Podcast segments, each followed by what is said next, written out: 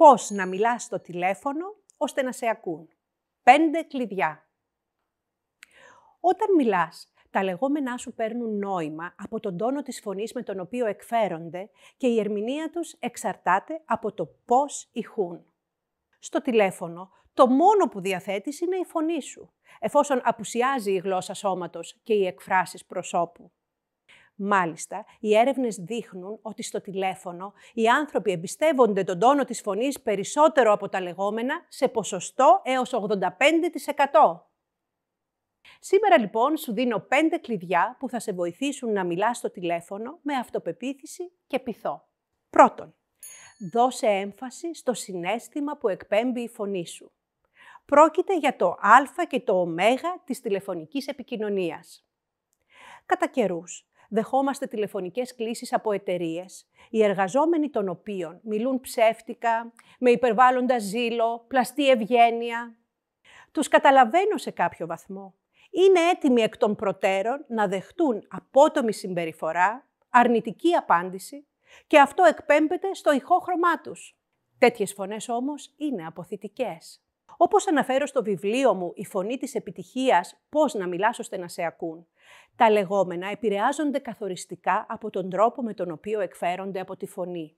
Φυσικά, παίζουν ρόλο οι συνθήκες. Όμως, έχει μεγαλύτερη σημασία η φωνή με την οποία λέμε αυτά που λέμε από το τι λέμε.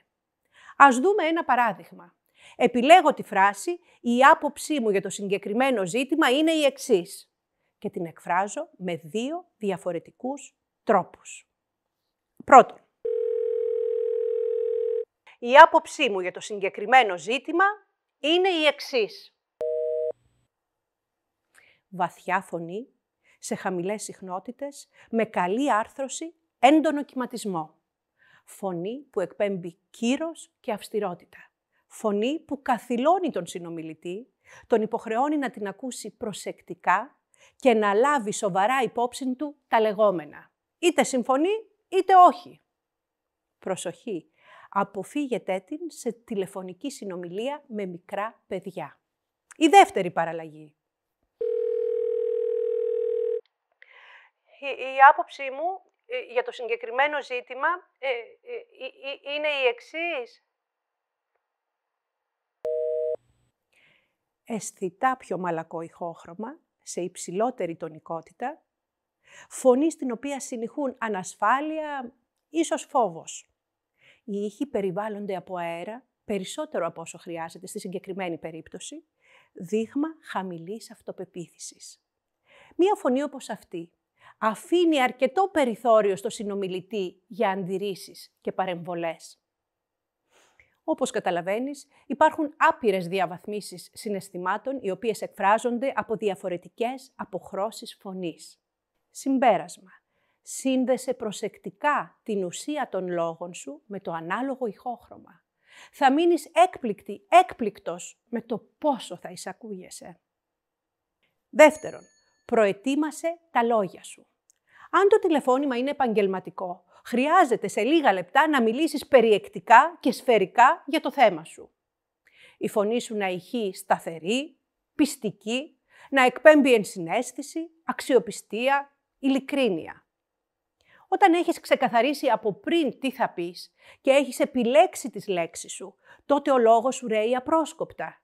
Δεν κινδυνεύεις να παραλείψεις ουσιαστικά στοιχεία και φυσικά δεν λες περισσότερα από όσα χρειάζεται. Προτείνω το εξής. Αυτοσυγκεντρώσου πριν μιλήσεις και προετοίμασε τα λόγια σου, ιδιαίτερα τον πρόλογο. Κάνε το ακόμη και γραπτά, αν θεωρείς ότι είναι καλύτερα. Κατόπιν, κάνε πρόβες μεγαλόφωνα. Δοκίμασε διαφορετικούς τόνους φωνής και επίλεξε αυτόν που σε συνδέει όμορφα με τον συνομιλητή. Παράδειγμα, τηλεφωνώ σε εταιρεία για να μιλήσω για μία νέα υπηρεσία μου. Θέλω να μιλώ εμπεριστατωμένα, απρόσκοπτα και με λίγα λόγια να καταλάβει ο συνομιλητής περί τίνος πρόκειται.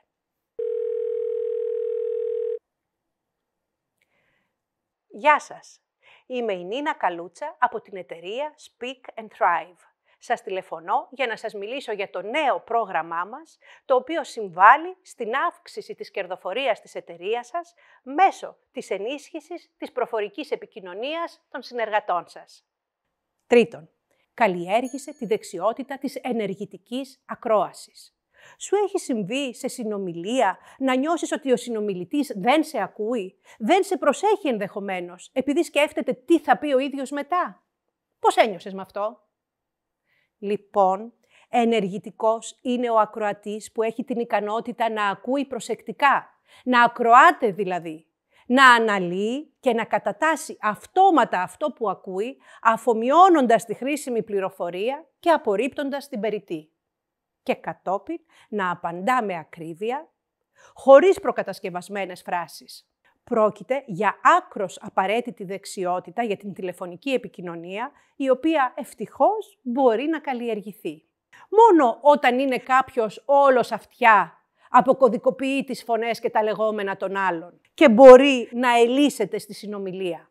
Φρόντιζε λοιπόν όταν επικοινωνείς τηλεφωνικά να βρίσκεσαι σε ήσυχο περιβάλλον για να μπορείς να παραμένεις συγκεντρωμένος και να ακούς το συνομιλητή σου «Ε, ναι, γη, τι, κα». Τέταρτον, χαμογέλα όταν μιλάς στο τηλέφωνο. Αν πιστεύεις ότι το χαμόγελο είναι μόνο οπτικό στοιχείο επικοινωνίας, το οποίο συνδέεται με τη γλώσσα του σώματος, σε διαβεβαιώ ότι το χαμόγελο ακούγεται στον τόνο της φωνής σου. Η χαμογελαστή φωνή είναι προσόν. Εκπέμπει αυτοπεποίθηση, ευγένεια, καλή προαίρεση. Να είσαι λοιπόν σίγουρος ότι στο τηλέφωνο ο συνομιλητής σου το αντιλαμβάνεται, παρόλο που δεν σε βλέπει. Αν λοιπόν ο λόγος σου ακούγεται αυστηρός, τυπικός, απόμακρος, σου προτείνω ένα tip. Βάλε στην οθόνη του κινητού σου την προτροπή «Χαμογέλα, το χαμόγελό σου ομορφαίνει τον κόσμο, μαζί με ένα χαμογελαστό εικονίδιο. Κάθε φορά που ετοιμάζεσαι να σηκώσεις το ακουστικό, θα το βλέπεις και θα θυμάσαι να χαμογελάς. Είναι ωραίο να ακουγόμαστε φιλικοί. Συμφωνείς; Πέμπτον, κάνε παύσεις στην ομιλία σου. Κάποτε στα γιοταχή αυτοκίνητα, δίπλα στις ταχύτητες του οδηγού, κάποιοι αναρτούσαν την υπενθύμηση «Μπαμπά, μην τρέχεις». Στα αγγλικά speed kills. Η ταχύτητα σκοτώνει. Η ταχυλαλία λοιπόν ή η κοινός ο παπατρέχας δυσχεραίνει την τηλεφωνική συζήτηση. Θα μου πεις, είμαι στρεσαρισμένος, γι' αυτό επιταχύνω το λόγο μου. Και σου απαντώ, χάνεις το δίκιο σου. Κάνε παύσεις. Μάθε να βάζεις τελείες. Ο λόγος αποκτά σαφήνεια και σταθερότητα. Θα έχεις παρατηρήσει ότι στα βίντεό μου κάνω παύσεις. Τις κάνω όταν στο κείμενο υπάρχει κόμμα, θαυμαστικό, τελεία. Ακόμη πιο προσεκτική είμαι όταν μιλώ στο τηλέφωνο, επειδή, όπως είπα, μόνο μέσα από τη φωνή περνούν τα μηνύματα. Πριν από το τηλεφώνημα, πάρε βαθιές αναπνοές, στα βίντεό μου εξηγώ πώς και χαλάρωσε.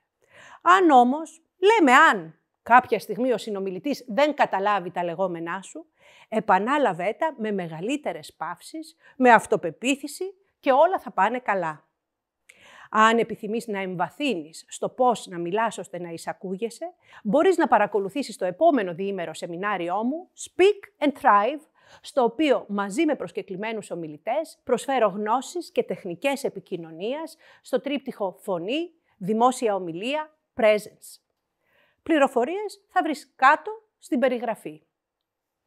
Επίσης, σου προτείνω να εγγραφείς στο κανάλι μου στο YouTube, να ακούσεις τα podcasts μου και να με ακολουθήσεις στα social media.